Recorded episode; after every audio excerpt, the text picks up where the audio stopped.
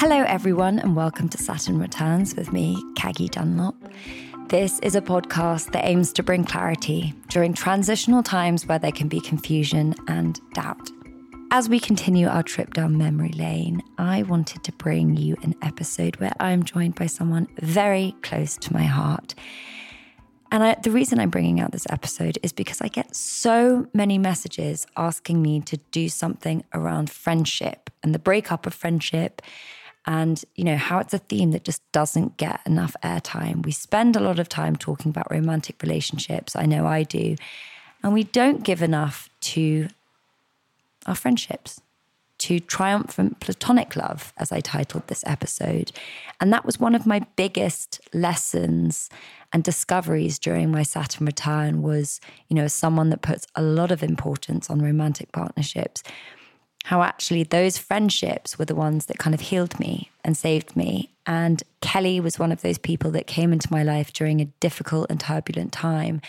And it was platonic love at first sight. And she made me feel so seen and so understood when I was going through the midst of a very painful breakup. And so it's a big theme of the book. It's a big chapter around discovering our self worth, discovering what's important and our friendships really, you know, we should treasure them. They are the people that mend us when we're breaking and put us back together again. And so we need to nurture those relationships just as much as we do our romantic ones. Also, we will be unpacking in the live shows friendship and the sort of difficulties with it and the complexities of it, especially when friendships end or you have a sort of friendship breakup because so many of you have messaged me about it. So it feels appropriate to kind of bring that out. Um, so if you want to come and see us in January, you can find ticket links in the show notes. And if you want to pre order the Saturn Returns book, you can also find a link in the show notes. Please, please do, because I want it to get as far and wide as possible. And I need my community to help me do that. So thank you very much in advance if you have pre ordered it. And I hope you enjoy this episode on with, you know, one of the great loves of my life on platonic love and unpacking our sort of friendship and everything we discuss. So I hope you enjoy. Hello, everyone, and welcome to Saturn Returns with me, Caggie Dunlop.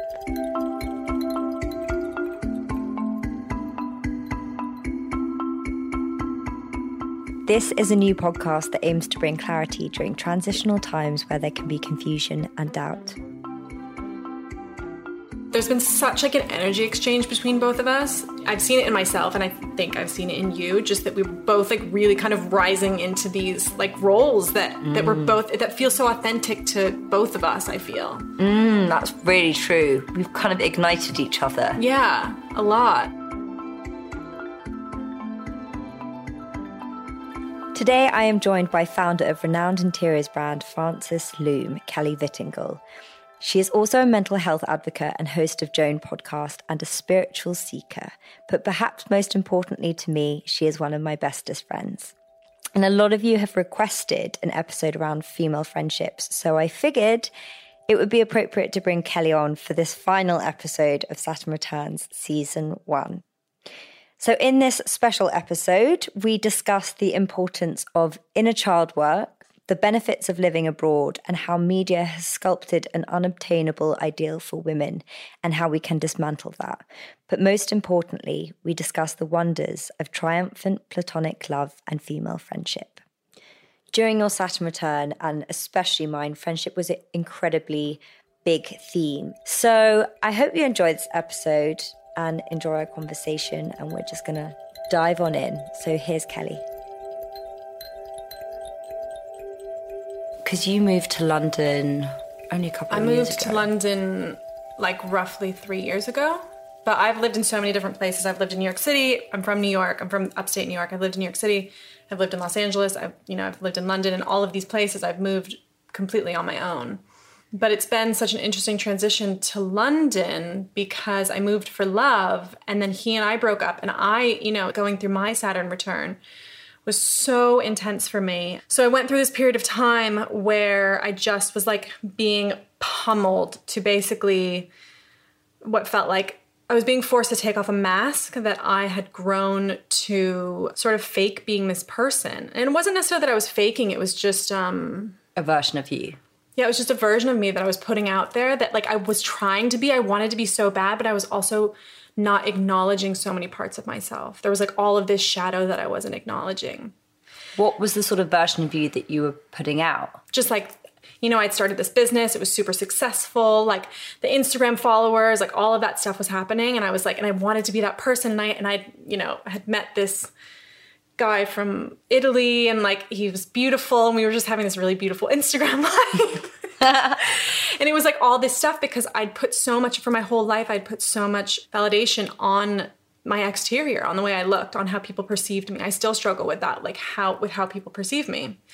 So what started happening was I started getting panic attacks sort of out of the blue and it was like I had one and then I had another one a month later and then another one 3 weeks later and then another one 2 weeks later and then they just started coming on and on and on mm. to the point where I was what felt like I felt like I was in a perpetual state of panic like tw- like 24 hours a day. What what is the sort of physicality of it to someone that's not actually because I think the term gets thrown around quite It does. It does loosely now. Yeah. So there's definitely a difference between an anxiety attack and a panic attack. Um, anxiety attack is more of this kind of like sort of overwhelming, like thoughts are everywhere, maybe some dissociation. My experience of a panic attack is like. I can remember I used to like touch my skin because I just had this feeling of wanting to crawl out of my body. That's what it felt like. It was just like, get me out of here. It was like shortness of breath, racing heart, just cannot control the mind whatsoever. You're like, you're gone. You're like on another planet. I was so out of my body. I didn't know who I was. I didn't know how to be the person that I had kind of Created, molded yeah. myself to be. And the way that I describe the panic attacks now, looking back, like it felt like my soul was like screaming inside of my body. Like wake, like it felt like it was like rattling inside of a cage. Like wake up. You have to like wake up to who you actually are. Mm. And since then, I've been on such a journey of like of just self discovery. But would you then say that that was sort of really when you began to embark on your spiritual path? Mm-hmm. Yeah, I'd say that that was like I'd been on a spiritual path for a while and had been interested in spirituality for a very very long time, but it was really that like breaking down of self, like complete shattering of self. That's what it felt like for me. Like I everything I knew about myself, everything I thought I knew about myself was demolished. So it was interesting because it was sort of this like rebuilding of mm. self. It was sort of this like, okay, we're we have a blank slate, which is a really weird place to be in when you're 27. Mm. To be like, but In hindsight, a really good place to be in. in a- yeah, hindsight really good, very good place. But it's so difficult to be, you know, to suddenly. I mean, in a lot of ways, I felt like a, I felt like a baby or something. I was like, okay, so how does this work again? How like how do I function in the world? And and since then, it's just been this real, real journey of like. You know, a big one for me, and we talk about this a lot, is going back to childhood, really looking at my childhood, um, which was very idyllic and I have amazing parents, but something that's really kind of on the forefront of mental health right now is this looking at emotional trauma, which is not heavily studied. It's relatively new And how that fosters in the body. and how that fosters in the body, yeah. Because emotional trauma I was talking to my mom the other day and she was like, Is there like a different word? It just sounds so intense. And I said to her, I was like, a very sensitive child could be yelled at. So it's not actually about the event, it's about how one processes it. Or So- doesn't. Or does exactly, or doesn't process it. And it's really subconscious It's all well. subconscious. Yeah. That's that's the challenging part is that you have to do so much deep diving into your own subconscious, into your own patterning, into the way that you look at the world. I mean, it requires a pretty intense amount of dedication and awareness to be honest like you have to be willing and want and, and wishing to do the work because the other thing is it doesn't feel it doesn't feel particularly good Oh no, it's incredibly uncomfortable. yeah it's very uncomfortable And also to go back to what you mentioned about 27, like when we are reaching 27 or when we are like growing up towards that age, Mm-hmm. we have this whole lifetime of, of conditioning and experiences. And we're like, we're set up, we, we think we know everything and we think we're on this trajectory. And we're like, by 30, like, Mm-hmm. Yeah, I've got it. And then suddenly everything just is like, Yeah. and like blows up in your face. And then it goes against everything we think we should be in society and, and to have achieved and Mm-hmm. Well, and that's all ourselves. conditioning. That's all the stuff that society and our families love them all have like put on us because it's just the way that it's been. So there's this, there is this massive awakening happening right now where people are realizing that they're unhappy, and everybody's like, wait, but like, but but why? And it's realizing that we're all conditioned out of ourselves. But then also going back to that point of when things do feel like they're collapsing, it's Mm. very easy for us to have this conversation in the hindsight on the like o- other side of it and be and you do just suddenly it's like coming out of this this tornado and you're like, oh, that was completely necessary and actually like really benefited Yeah, me. yeah. But at the time, like Oh if someone God. had told me, I would probably be like, what the fuck do you mean? Yeah. And how I don't know whether I would have had well, I definitely didn't have the tools, but whether I would have had the stability to go into that work, to do Mm-hmm. the inner child work, because you do need to have, you do need to be Oh yeah. safe. Yeah. Well, and that's part of it is that you have to start building safe relationships outside of yourself. So there's a term called co-regulation, which we all need. Like we're creatures of community. We have to be around other people. There are help. There's like it's massively beneficial to our health to be around other people. Yeah. That actually ma- reminded me of, I say his name wrong, so is it Gabor Mate? Gabor Mate. Gabor yeah. Mate, who you adore. Yeah, And you I do. introduced me to. And he was talking about how children can't actually like regulate their No, they can't. Emotions. It's actually impossible. Like it, biologically, children can't regulate their own emotions. So if they get angry, they don't know how to calm themselves down. turn the anger yeah. down. They need someone else, the parent, caretaker, sibling, whomever, to bounce that emotion off of in order to to, to, regulate it. down, to regulate it. And if that emotion goes unregulated, if the child is sent to their room or whatever it is to deal with it on their own, oftentimes what happens is that emotion gets repressed and then it gets stuck and then it turns, you know, I mean, here we are like having panic attacks at 27. Mm. I was again, my it's so interesting. My mom and I have been talking a lot about my own childhood and my parents are wonderful and my mom was an amazing mom, but we've been talking about the ways in which I felt under parented, I guess. Um, and I said to her this morning, I said, you know, as a society, as a world, as a Western world, we are literally emotion, emotionally illiterate is the word that I used. Like we live in such a value driven, not not the good kind of values, I guess. It's um Monetary value. yeah, monetary value, physical value, um, Material. yeah, material value. That that's the word. It's like everything's about like how you look, how much money you're making, what you're doing, and it just it just isn't serving us. And it, I mean, look around. It's literally crumbling. Like it's crumbling. So going back to the like the inner child stuff, because I know that a lot of people are curious about it, and it is.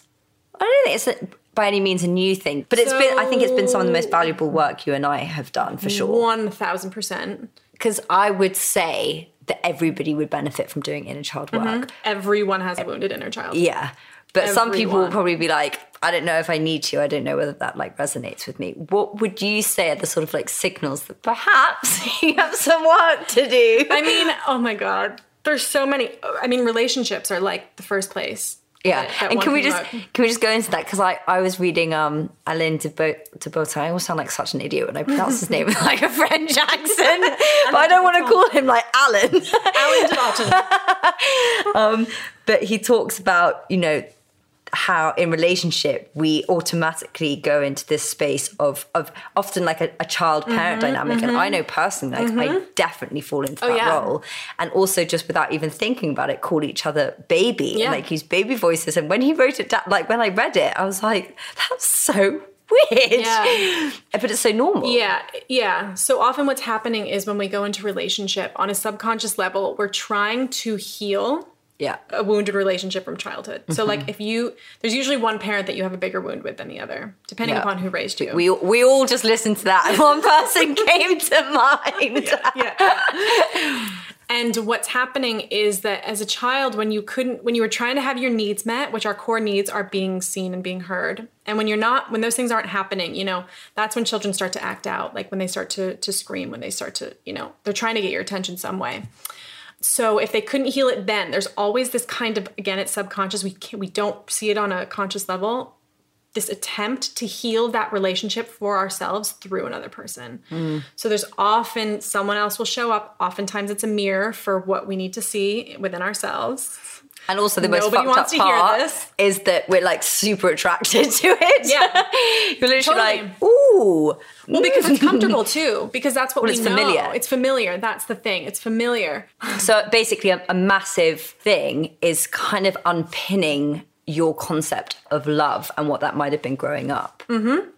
and what you observed in the family. Yeah. So again, it takes like I can imagine that people listening to this are like are having there's going to be so much resistance to doing it. The ego will literally be like, "Nope, don't want to talk about it. Don't want to think about it because it's painful because it doesn't feel good. It's it's uncomfortable like we said before. It doesn't feel good to do this work." Well, going back to what you said about being seen and being heard, we also have these driving forces of like wanting to go through and be our like best selves, but also the mm-hmm. child, the inner child, and the ego is like we want to stay safe. We're not doing any of Yeah. this shit. La la la la la. Let's block out our ears and not and not do this because it's like the unknown just terrifies everybody. Yeah. The ego basically is trying to protect the shadow.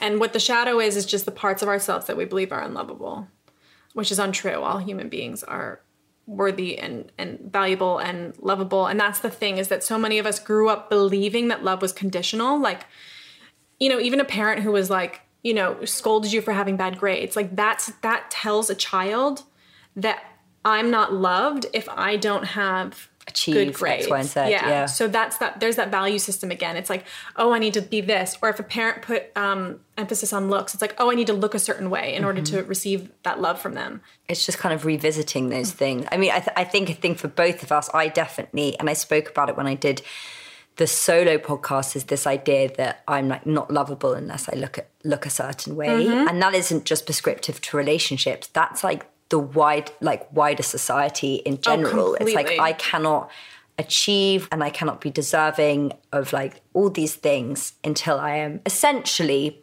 perfect, which Mm-hmm, of course is like just the can keeps being kicked down the road because it's not Oh, achievable. completely. Yeah. And also, you are already are perfect. Like that's the whole thing is that like we literally are all already perfect. But the other thing to look at is emotional trauma doesn't just happen from parents and from family; it happens from society too. Yeah. So, so a way in which I felt, you know, that I was affected by society, say, was growing up. It sounds silly, but growing up watching the Victoria's Secret fashion show, like I saw these women on TV who looked a certain way. I was like nine years old when I first watched it with like Tyra Banks. And um, I was like, oh, like look at them. Look at everyone else looking at them. That's what it looks like to be a woman and like Yeah. a wanted woman. Mm-hmm.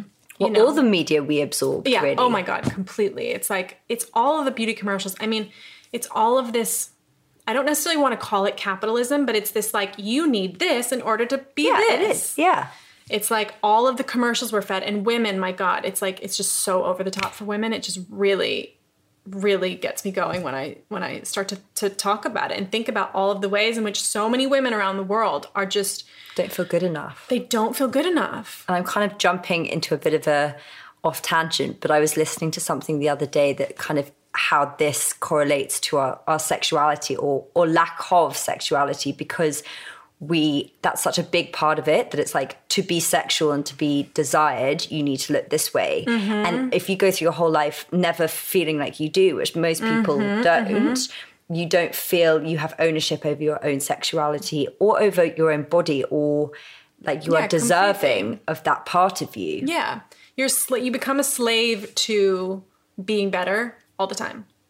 Mm, and to and serving just- other people Yeah, to serving other people, to not feeling good enough, to feeling like you need to be X, Y, and Z for this person, or, you know, I mean, and I still have it come up. Like, I've done so much work on this, and I still think about going into a relationship. And, and I get this, like, oh God, like that feeling of not being perfect. Like, perfectionism. People laugh when I say I'm a recovering perfectionist, but I mean, I swear to God, it's like, it's so true. I mean, you, I know.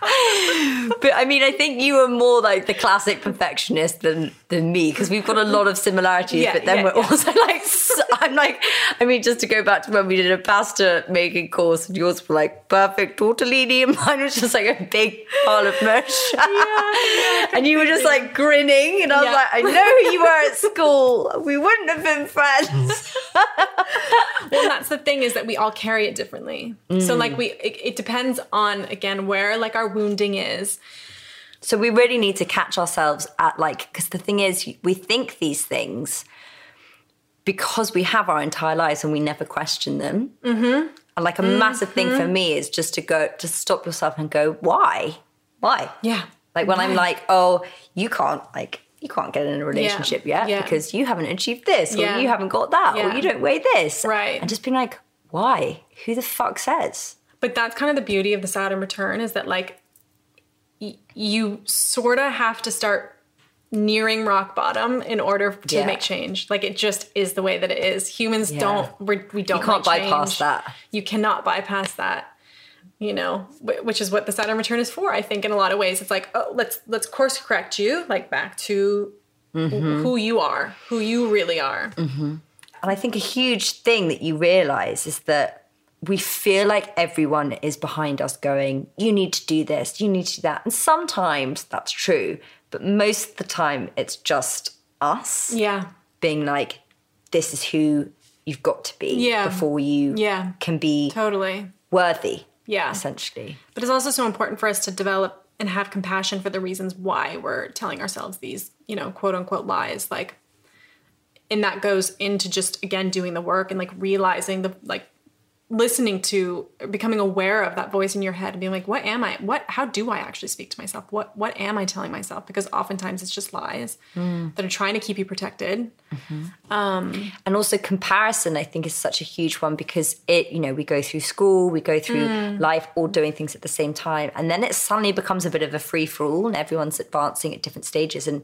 it's interesting, like your experience versus mine, because you had this successful business and then you moved to England and stuff was like from the exterior thriving. Oh, yeah. Whereas I would definitely feel like I wasn't, but I would look at someone like you and be like, why don't I have it figured out like she hmm. does? And Oh yet you were going through, sure. yeah. Why? And yet you were going That's through your own experience. Syndrome. Oh my hmm. god, completely.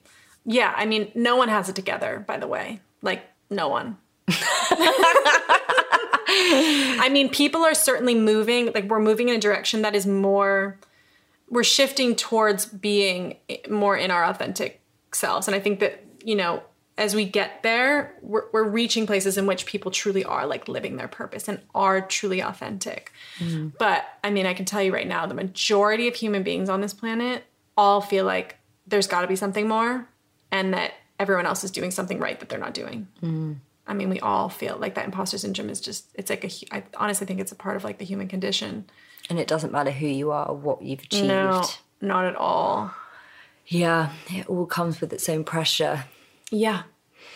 So going back to friendship, because a lot of people have, like I mentioned to you, and that's why I wanted to. I kind of knew we were going to go off on inner child stuff, but a lot of people have to asked me to do a piece around female friendship, mm-hmm. and I think that you know I definitely went through.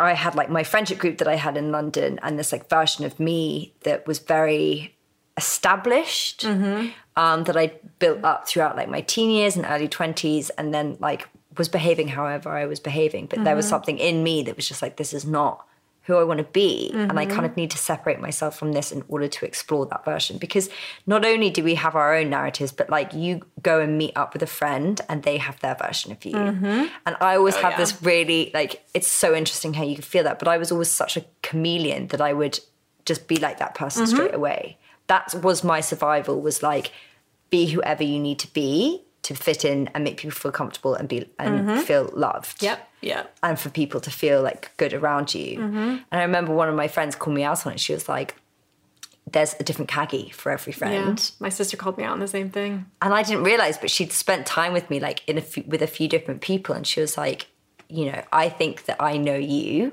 and that there's like my Caggie." But then I see like another one, mm. but I didn't even realize I was doing it. And that mm. became exhausting in itself mm-hmm. because I wasn't living for myself Yeah. and that's something now I think I've really it's it, that takes a huge amount of discipline mm-hmm. and like courage to master because when you start remaining like a bit more still in one version of who you Completely. are and cultivating that some people just fall by the wayside and that's a difficult process Well, and there's quite a bit of grief that comes up with that too. Like you're Huge of grieving, like you're grieving old parts of yourself or parts that don't serve you anymore, but that you you still you have an, attachment to them. So you're letting go of like these versions of yourself that kept you safe. You're letting go of friendships. You're letting go of a lifestyle. You know, like there's so much that falls to the wayside, and it is. I mean, it could be just as intense as like losing a person. um Well, we talked so much about the pain of a breakup of a relationship, a romantic mm-hmm. relationship, but we mm-hmm. rarely acknowledge the pain of a friendship mm-hmm. dying. Yeah, completely. And it happens all the time. Mm.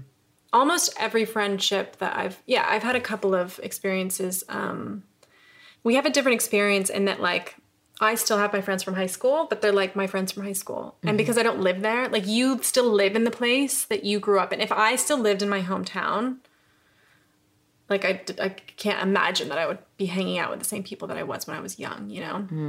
because I've moved around a lot too, and that Mm-hmm. is such a blessing, and it, and it, it gives you this ability to actually start discovering who you are. And I know it's quite a luxury, and not everyone Mm-hmm. can, but I think a lot of people are super fearful of embarking on something like that solo. But I cannot recommend it enough. Yeah, same. Because you get to discover like other aspects of yourself. Oh, completely. Every time I've moved somewhere, every time I like land in a new place where I don't actually know anyone, I'm like, okay, like what, like who do I want to be? Mm. You know, like are there parts of myself that I was too afraid to show in mm-hmm. old relation, in old friendships or something? Like, how can I actually step more into my authenticity as who I am with people who I can't really be afraid of, like how they're going to take it because Well, they have no past Yeah, they- version of you to attach themselves onto. exactly, yeah, Yeah, because if I, I mean, like, oh my God, I actually, when I went back to Australia, so I was super wild when I was in Australia when I lived there. And I went back at Christmas. And of course, like the version of me now that feels fa-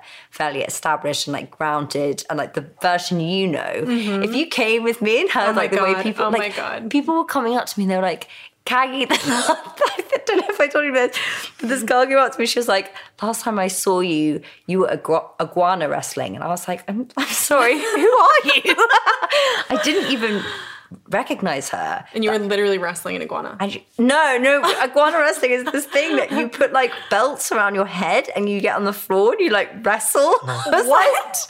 and that I was just like, oh, that's the kind of shit I used to do at like 4 a.m. in the morning with a bunch of people like partying. But it was Yeah. just, it was, it was. You know, no pun intended, a really sobering moment for me to be like, mm. wow, that was the version of myself I was then. Mm-hmm. And then to like skip to in LA, that was really when I started to be like, I don't want to be, you know, in that partying environment. I just want to be a bit more grounded. And like the, mm-hmm. if you ask people in LA about me that knew me, they were like, yeah, Caggie doesn't drink. She's like super, mm. you know, hermity, blah, blah, blah. But then the people back in London that I grew up with would be like, really? yeah, yeah, yeah. And so, you know, they're all versions of Yeah, me. yeah. But I think moving abroad gives you the opportunity to choose. Yeah, it does. It definitely does. It can be difficult though because you know I've had I have people ask me all the time like, "How have you made friends? How have you found friends?" And I I London's particularly tricky too. I know I know all of like all of the, you girls are like, "How on earth did you like land in this group of people?" I, I've had American friends that have moved, and I'm like, "You're gonna hate it," and they literally come back after a couple of weeks. They're like, "Nobody wanted to be my friend." because it's so it's like England is so much smaller than America and everyone just knows each other so there's like not a whole lot of like room for someone who's not from here to like wiggle their way in it's a cultural thing as well. We're very, closed cultural off. yeah a friend of mine her ex-boyfriend um, is english and she's american and he used to say that americans are like peaches and that brits are like coconuts where americans are like soft and juicy on the outside and like welcoming and warm but then there's like a pit on the inside it's like hard to get in once you know once you actually get to the center of them um, and then Brits are like really hard on the outside, but then once you crack them, then there's then there's You're like- in. Yeah, then That you're is in. so true. I know. That is so true. Because like when I was in America, everyone was so friendly, but Yes. it always felt like quite surface level. Yeah. And like I would kind of be friends with, with like a couple of weeks or months, and then just like never see them again. Yeah, yeah, yeah. Whereas here, it's like once you make that friendship, Yeah, then it's you're in. Then you're in. You're yeah, in. I'm in. You're in. You're in. Don't you worry. um, So I guess we've been pretty lucky with the friendships that we found, but it's it takes a minute. we minute. have it does it does it takes a minute and like since i've been in london which has been a couple of years there have been friendships that i've had that, that have faded away you know like i've also had periods where i've tried to force friendships you know where i've like wanted when i like when i first moved here especially because i moved here for a relationship and we were together and then we broke up after seven months and then i was going through that whole grieving process and that was kind of a whole nother layer of this like Saturn return thing um Well, I think I don't know whether you did this, but I think a lot of people in relationship, myself included, you kind of, especially if you move for them, your life is like an extension of. Totally. of their life. You just kind of you're an accessory in their life, really. Yeah, and I didn't know anyone here. So like mm. we broke up and I was like, okay, all my friends were his friends. So what do I do now? Yeah, that's hard. It was really hard. So I had like a year of grieving that and really kind of staying indoors and like that was like a whole nother sort of process of this sort of spiritual awakening, if you want to call it that. Was this learning because I'd been a serial dater, I, you know, since I was like 15. I hadn't been single for more than three months. Really? Mm-hmm. So he and I, Leo and I broke up, and I was like, I was like, okay, wow, I'm I'm single, and and now it's been two and a half years. This is the longest I've been single in my life. But now I can look back and I'm like, oh my god, I needed this because again, the same thing. I needed to do a lot of soul searching. I was always looking for myself in men, and mm. also I hadn't established friends here. Looking back on all of it, I'm like, wow, this has been so beautiful. Like the, the female friendships that I've created that that you know we've created and and our other friends it's been honestly some of like the most beautiful relationships in my life especially for where i am now like as the person i am now which feels like the most authentic version of myself thus far in my life And therefore, to be seen in Yeah, that version of you and like loved and held and carried. yeah Did you anticipate that? Were you looking for it, or did it just kind of happen?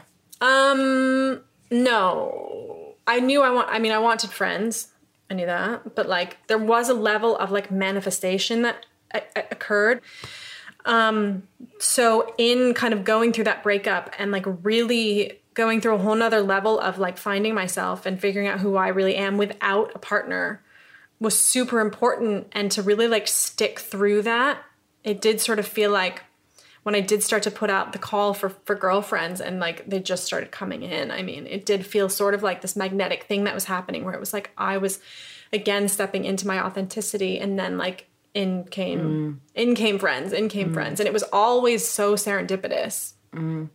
Yeah, because I, I wouldn't necessarily say I was seeking out. What I was seeking out was something else, as in, like, I need another way of living my life. I'm looking for something else. I don't know what the fuck that is, but like, this isn't serving me. This isn't Yeah. right. And Yeah. what that what the hell else is out there? And people kept coming into my life in the most random ways. Mm-hmm. Like, and I too, like you, was very much like relationships, romantic relationships, was such a huge part of my identity. Mm. But that often caused me to like zigzag off my own path a lot of the time.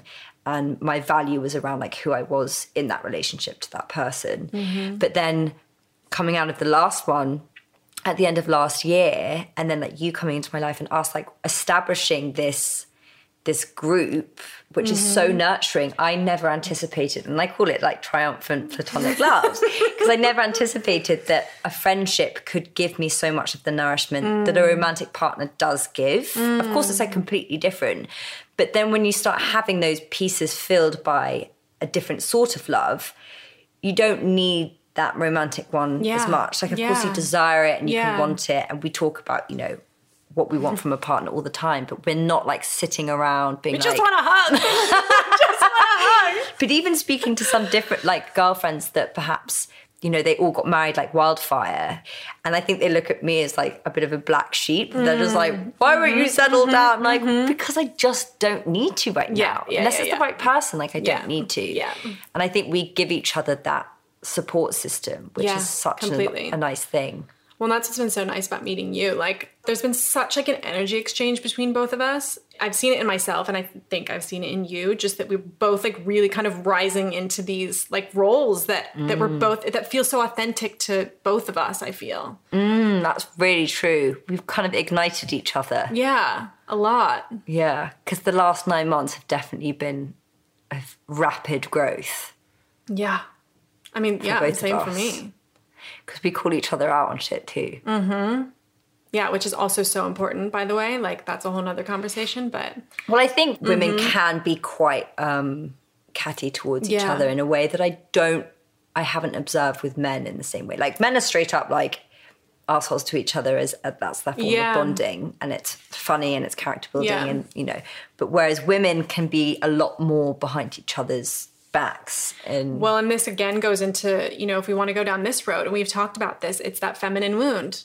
It's that like ancient feminine wound where for we've been living in, you know, I don't want to get too feministic here, but we've been living in a patriarchal society for hundreds, if not thousands of years, where men have been, you know, in power and women are seen as lesser than. And it's always been like, oh, who's like, who's the woman going to get in society? Like it's, mm. there's always been this kind of undertone of like, first of all, women not being equal to men. We all know that.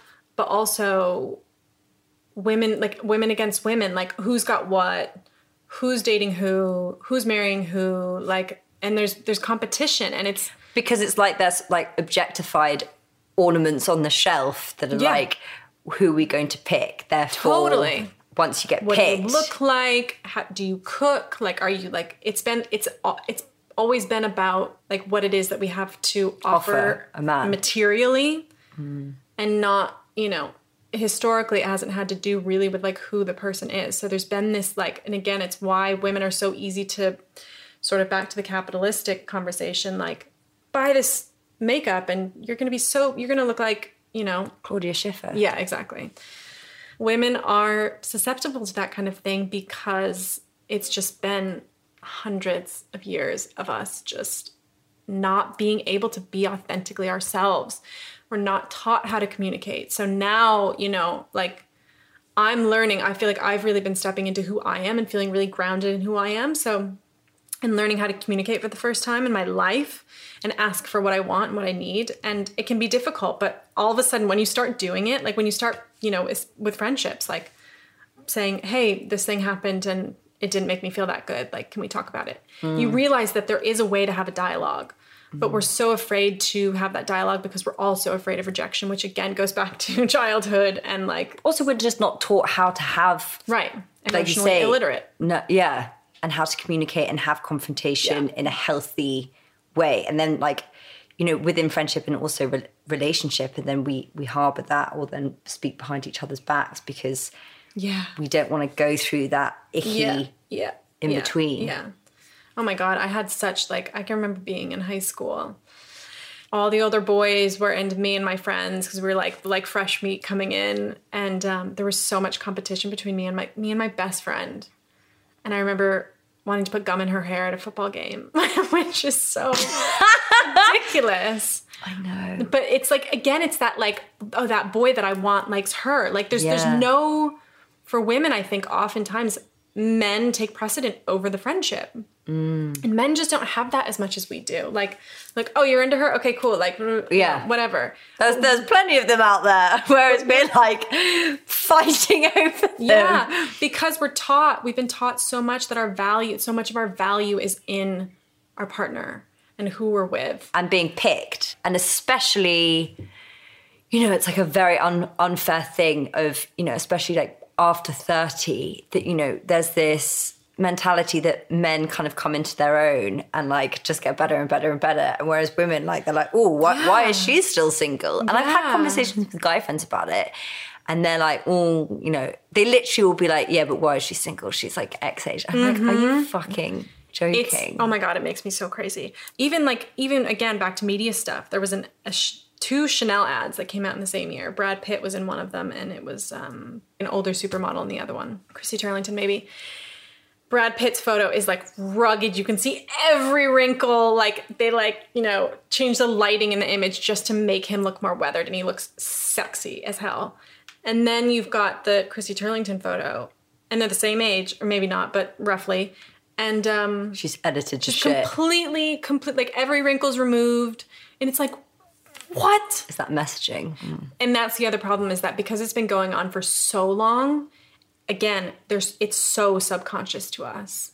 Like it is now considered radical for a woman to like not get Botox. I know. Which Which is, awful. insane. I did an exercise a couple of years ago when I was feeling a lot of that pressure of like, oh, maybe I should get my lips done, or like again because of all that subconscious programming that I needed to look a oh, certain way. So glad you didn't. I know. I mean, well, now I look at my face and I'm like, oh, I like I love I love my face. Mm. But I did this exercise with myself where I wrote down everything about my body that I wanted to change. Mm. And then I flipped it and I was like, okay, what is it that I love about my lips? And I was like, I love kissing with my lips. Like I love that they give me this opportunity and this ability to like feel something with someone else. So as like a sort of like antidote to that subliminal message, or Yeah. not even subliminal, that messaging that's going out there all the time, it's to write like a list of Yeah. Well, again, it's kind of flipping the script. It's like developing the awareness to sort of pinpoint what it is that you are telling yourself. and why. What is that voice in your head and what is it saying to you? So just flipping the script, becoming aware of the thoughts that are negative mm. and figuring out because they're never truth. So there's this exercise. It's actually so good. You have you heard of Byron Katie? Okay. She's a spiritual teacher who developed this. She, it's called the work. That's what she calls it. Um, where you ask yourself four questions. So if you have a thought about something, you know, like, you know, I recently had a friend. I, I walked through this exercise with her because her now boyfriend wasn't her boyfriend yet at the time. Um, she was like, he's not responding to my texts, and he he just he's not into it. He's not into it. And so I stopped her and I was like, okay, we're gonna go through these four questions. One, is that true? In the moment you're convincing completely convincing yourself that yes it's true. So you, it's a yes or no answer.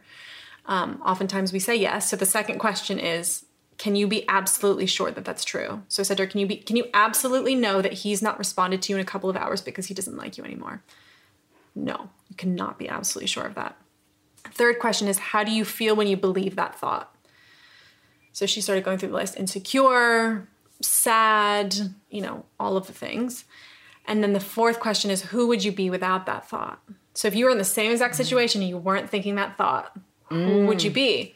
I love that. And then what you do is flip it around. So then you take the statement, he's not calling me or because he's not thinking about me or doesn't like me.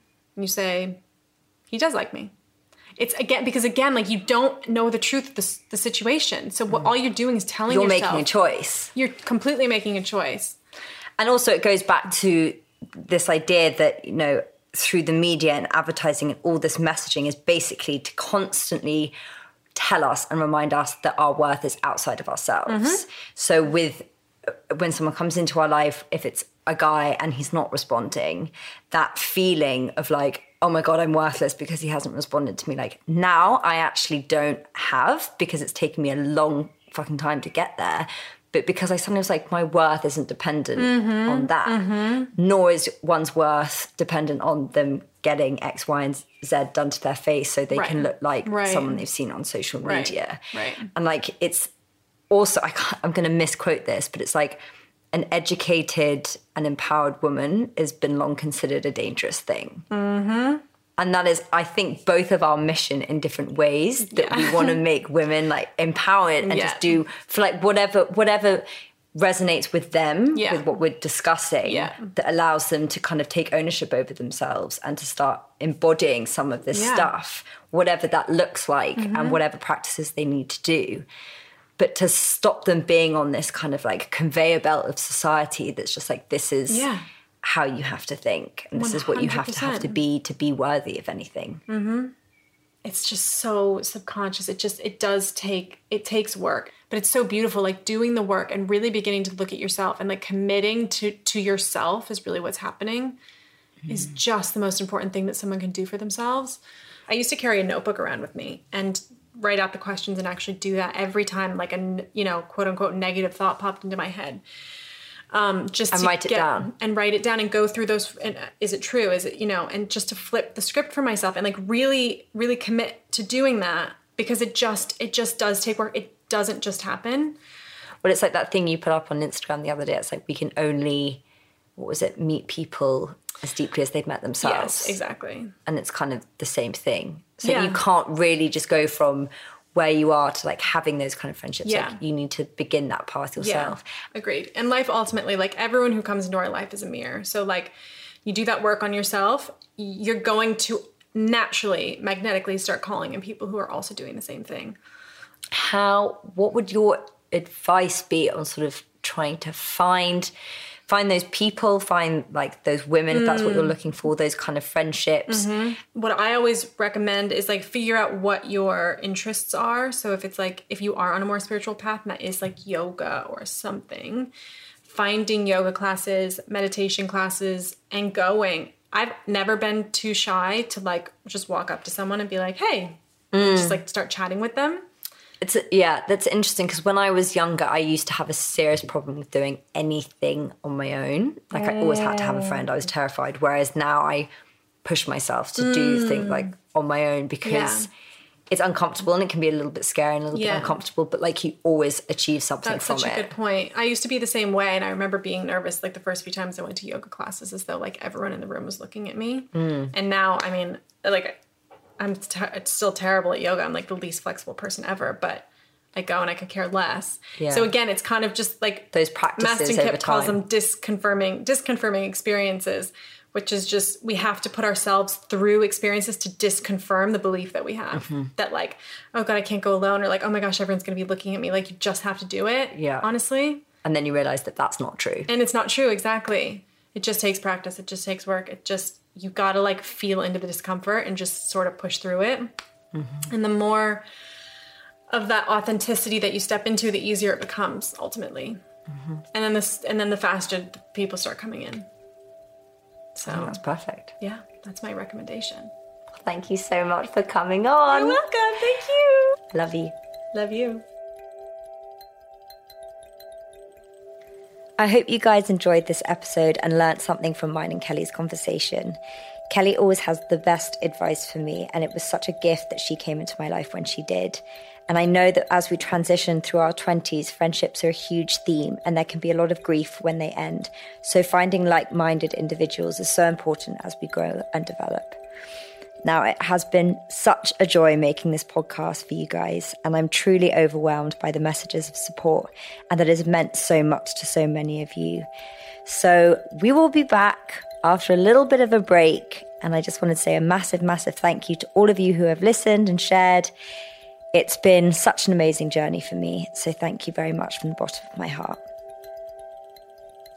You can find Kelly's brand, Frances Loom, on Instagram at Frances Loom or Kelly Vittengl, which we will put underneath because it's a complicated one to spell. And you can find me at Caggie's World. Saturn Returns is a Feast Collective production. The producer is Hannah Varrell and the executive producer is Kate Taylor.